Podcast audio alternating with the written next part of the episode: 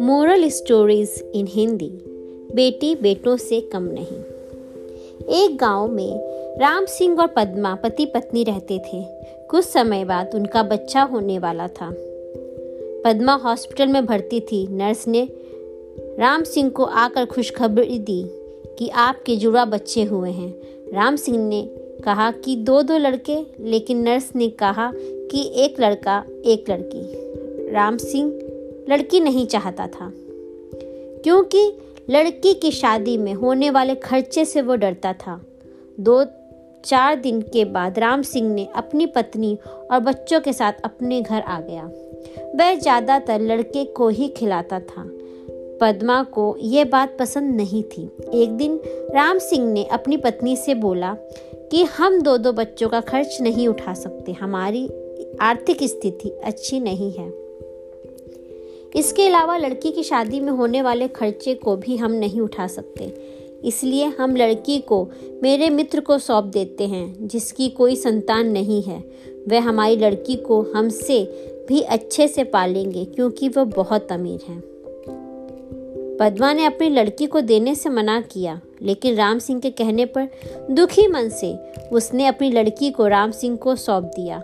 राम सिंह ने लड़की को अपने मित्र की बीवी को सौंप दिया। बच्चा पाकर वह बहुत खुश हुए। इसके बाद समय बीतता गया। राम सिंह ने अपने लड़के को अच्छे से पाल रहा था और उसकी हर इच्छा पूरी करता था।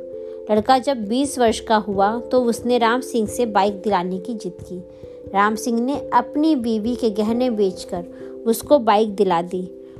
कुछ समय बाद उसने अपने लड़के के लिए खेत बेचकर एक दुकान खुलवा दी, जिसके, जिससे वह कुछ कमाने लगा। फिर कुछ समय बाद उसकी शादी भी करा दी।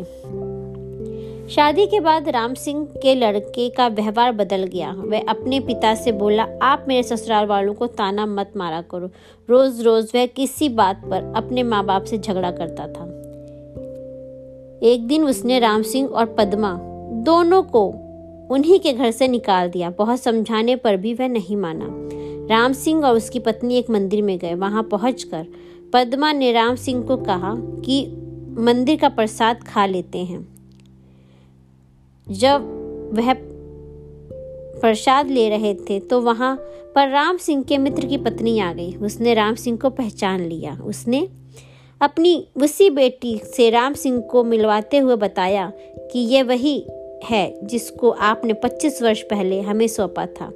आज ये एक डॉक्टर है और वृद्ध आश्रम भी चलाती है। राम सिंह और पद्मा अपनी बेटी से मिलकर बहुत खुश हुए। उनने अपनी सारी बात अपनी बेटी को बताई। इसके बाद वह बोली कि अब से आप दोनों मेरे साथ ही रहेंगे। मोरल ऑफ़ द स्टोरी इस कहानी से हमें यह सीख मिलती है कि हमें कभी भी लड़के लड़कियों में भेदभाव नहीं करना चाहिए।